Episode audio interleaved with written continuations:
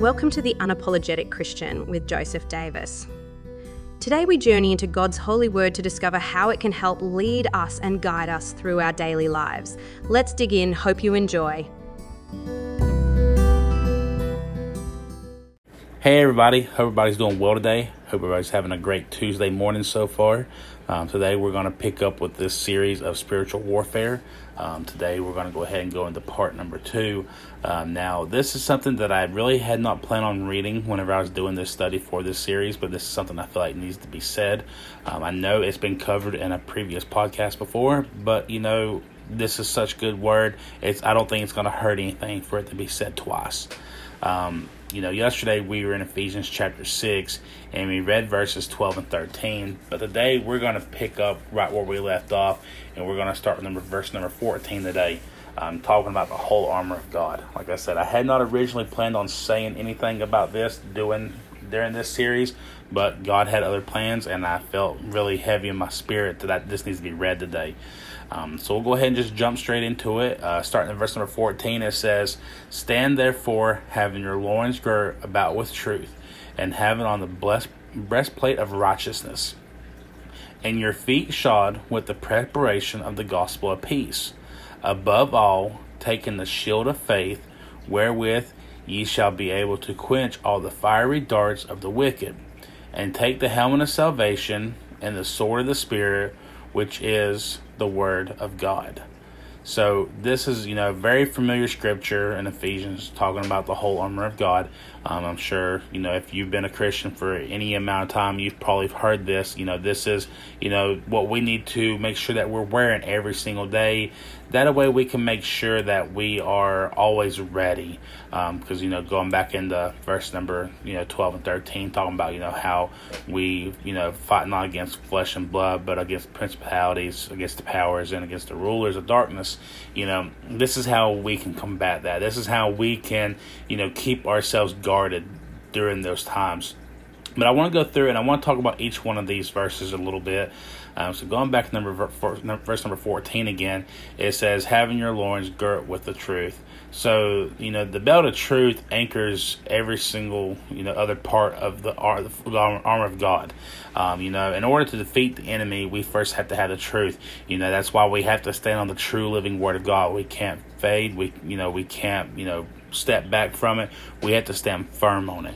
Um, you know, that's the whole reason why this podcast even began in the first place because I wanted to make sure that people understood that there are false prophets out in the world spreading false doctrine, and I was getting tired of hearing it. And it was time for you know, I felt like it was time for someone to step. I'm like, hey, these people are wrong. This is what the true living Word of God says, and that's that's why the whole the whole podcast even began with in the first place.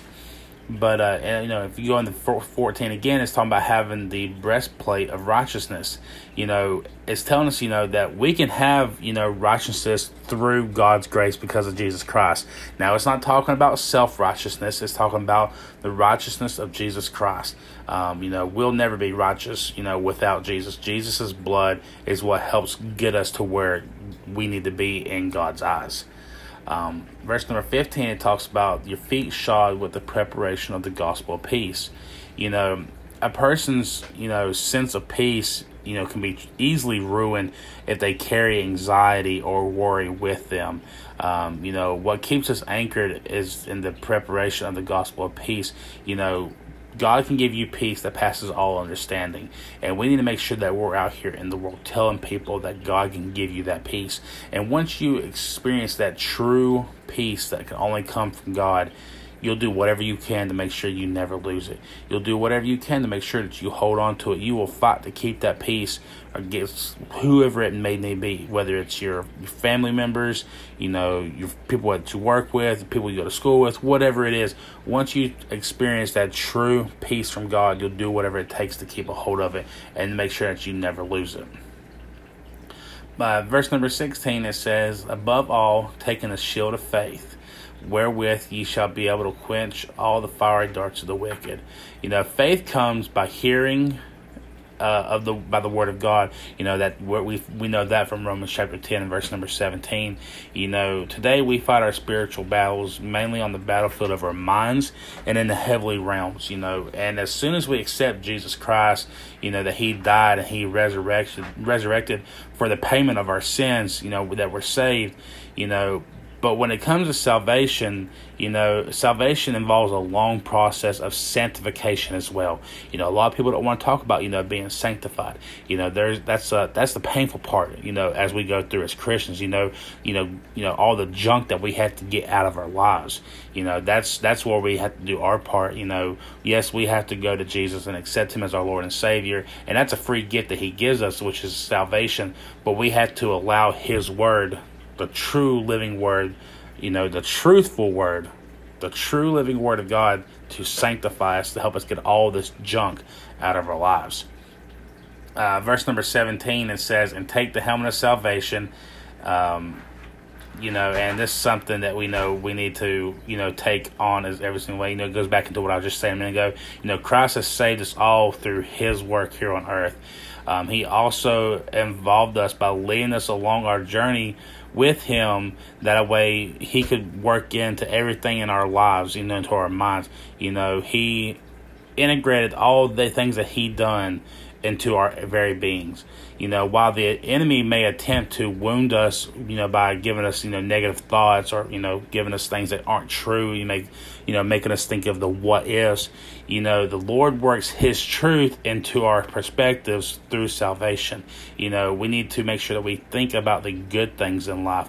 You know, if we start having negative thoughts, we need to make sure we cast them down immediately and think of the good heavenly things. Um, that's how we, you know, allow ourselves to stay in that state of mind where we need to be at for God. Um, and the last part of that verse, and it says, "In the sword of the Spirit, which is the Word of God." Um, you know, God has given us the most effective weapon available for when we're tempted, when we're going through situations, whatever it may be, and that's the sword of the Spirit, which is our Holy Bible.